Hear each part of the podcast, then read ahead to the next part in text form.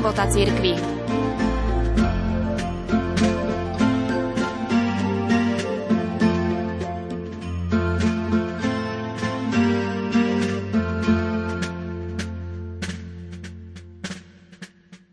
Včera sme slávili liturgickú spomienku svätého Františka z Asízy.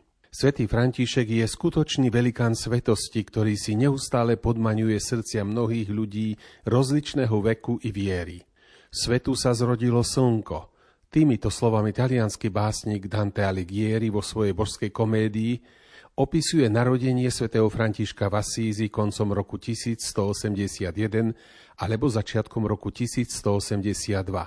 Ako syn bohatých rodičov, jeho otec bol predajca látok, František prežil ľahkomyselnú pubertu i mladosť.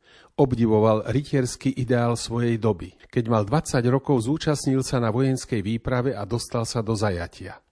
Ochorel a počase bol prepustený na slobodu. Po návrate do Asízy sa v ňom začal pomalý proces duchovného obrátenia, ktorý viedol k zmene svetáckého životného štýlu, ktorý dovtedy viedol.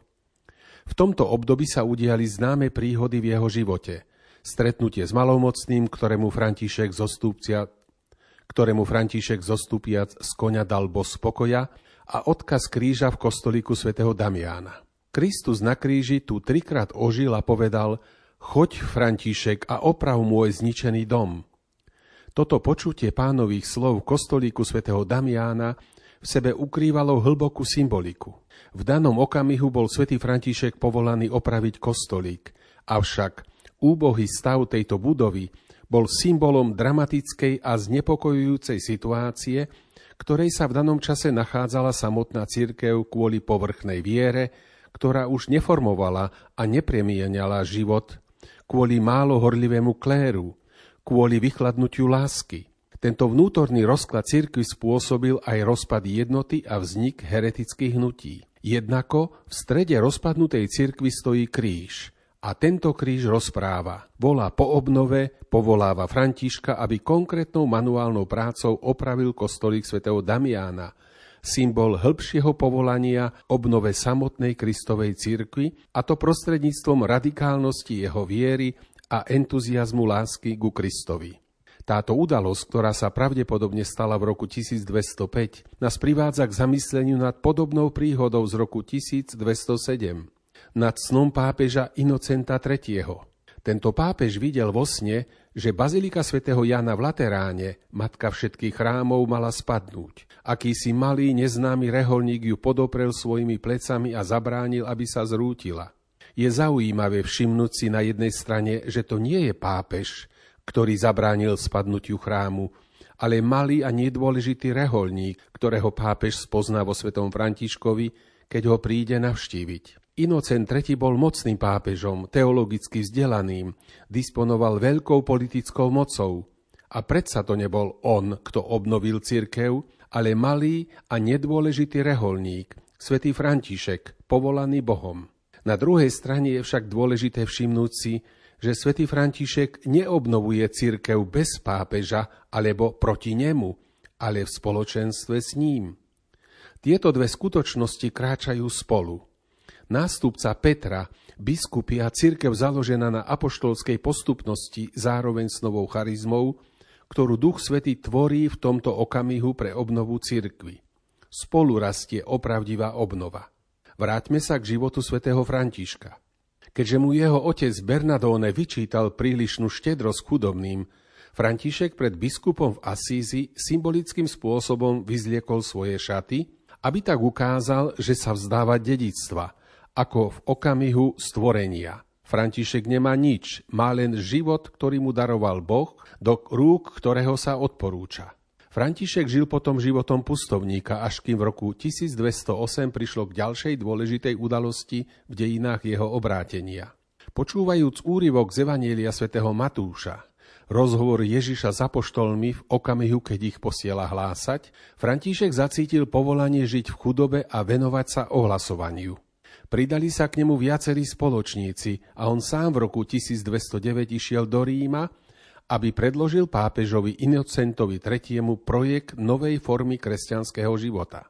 U veľkého pápeža sa mu dostalo otcovského prijatia, pretože tento osvietený duchom vytušil Boží pôvod hnutia vzbudeného Františkom. Žobráčik z Asízy pochopil, že každý dar Ducha Svetého treba vložiť do služby Kristovho tela, ktorým je církev. A preto konal vždy v plnom spoločenstve s cirkevnou autoritou. V živote svetých nie je to sporu medzi prorockou charizmou a charizmou vedenia cirkvy. A ak aj k nejakému napätiu došlo, svetci vždy vedeli s trpezlivosťou čakať na časy Ducha Svetého. Niektorí historici 19. i 20. storočia sa pokúšali hľadať za svetým Františkom tradície tzv.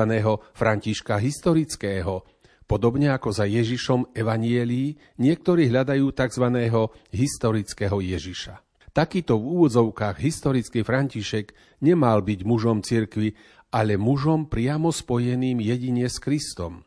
Mužom, ktorý chcel dosiahnuť obnovu Božieho ľudu bez kanonických foriem a bez hierarchie. Pravdou je, že František mal skutočne veľmi úzky vzťah s Ježišom a s Božím slovom, ktoré chcel nasledovať v celej jeho radikálnosti a pravde. Je tiež pravdou, že spočiatku nemal úmysel založiť rehoľu s nevyhnutnými kanonickými formami, ale chcel len skrze Božie slovo a pánovú prítomnosť obnoviť Boží ľud, povolávajúc ho opätovne k počúvaniu slova a k poslušnosti Kristovi. Okrem toho vedel, že Kristus nikdy nie je mojím, ale je vždy našim, že Krista nemôže mať len ja pre seba a postaviť sa proti cirkvi, jeho vôli a jeho učeniu, ale jedine v spoločenstve cirkvi, postavenej na postupnosti apoštolov, sa obnovuje aj poslušnosť Božiemu slovu.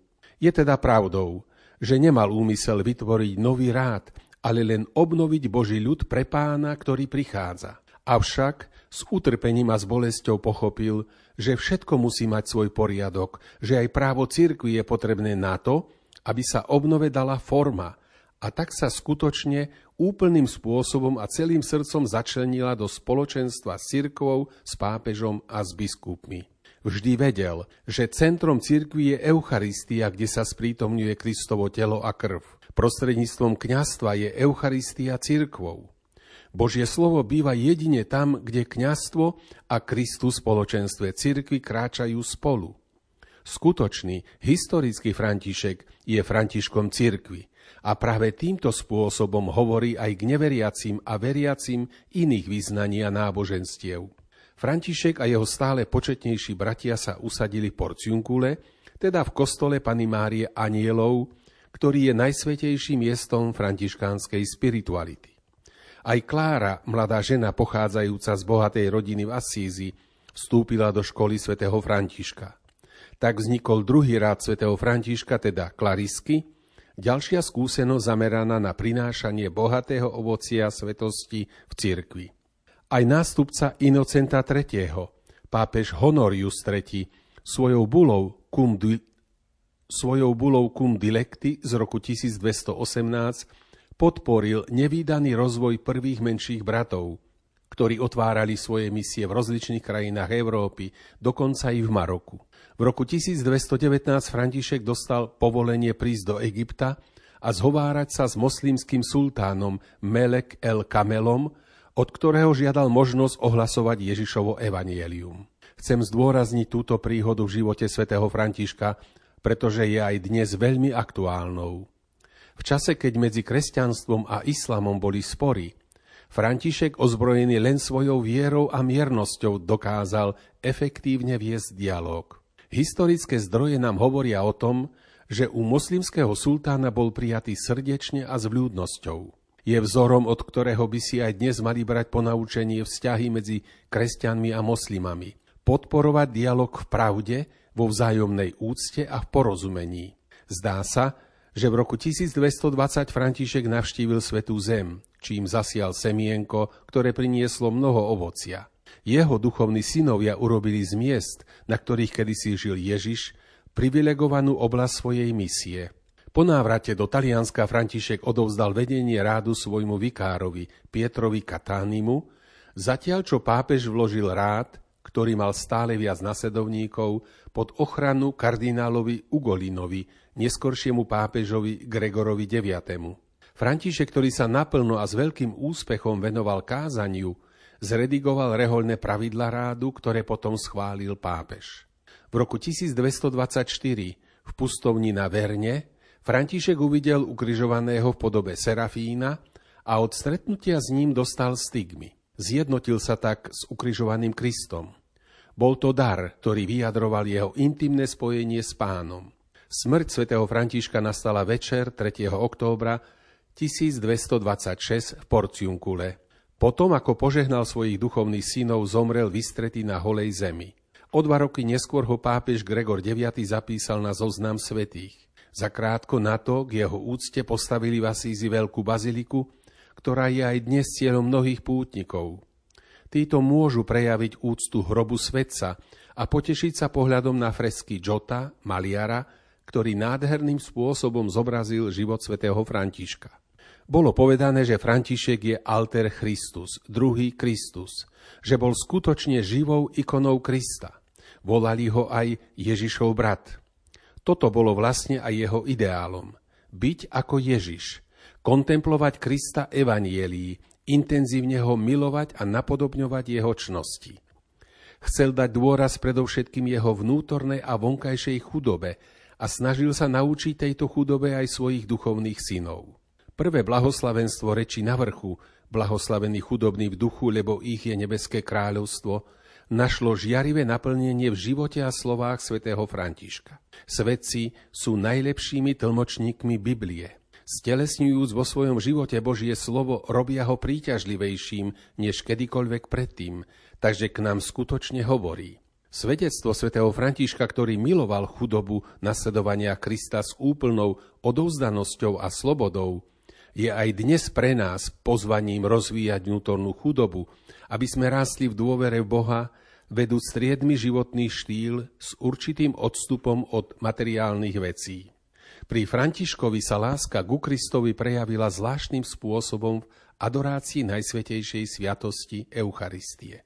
Vo františkánskych prameňoch nachádzame dojemné vyjadrenia ako napríklad toto. Celé ľudstvo má bázeň, celý vesmír sa trasie a nebo jasá, keď na oltári v ruke kňaza je Kristus, syn živého Boha.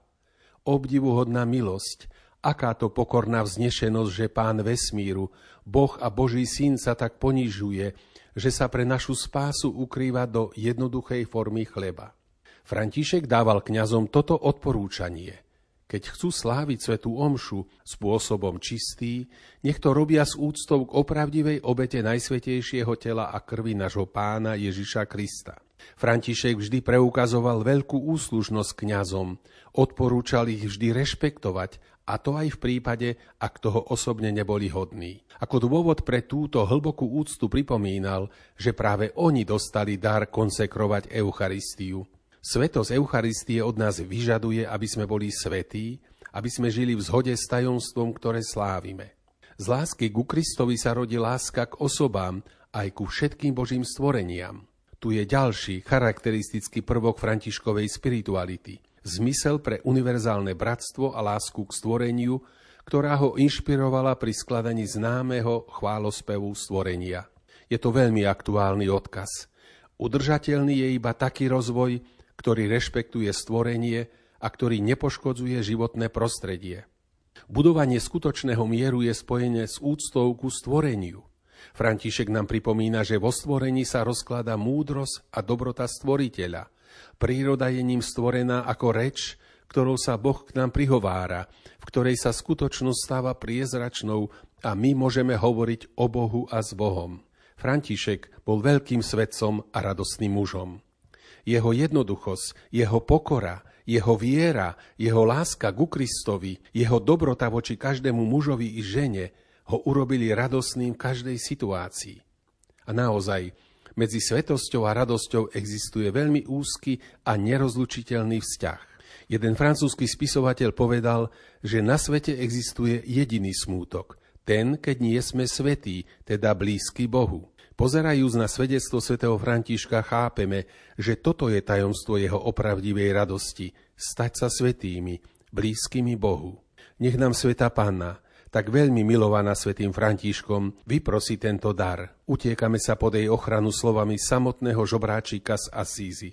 Sveta Panna Mária, Nie žiadnej inej narodenej na tomto svete medzi ženami, ktorá by sa podobala Tebe, cére a služobnici Najvyššieho kráľa a nebeského Otca.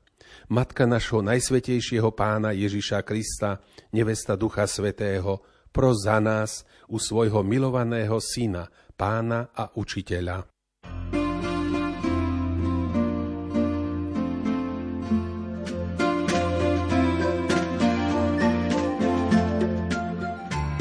Sonda do života cirkvi.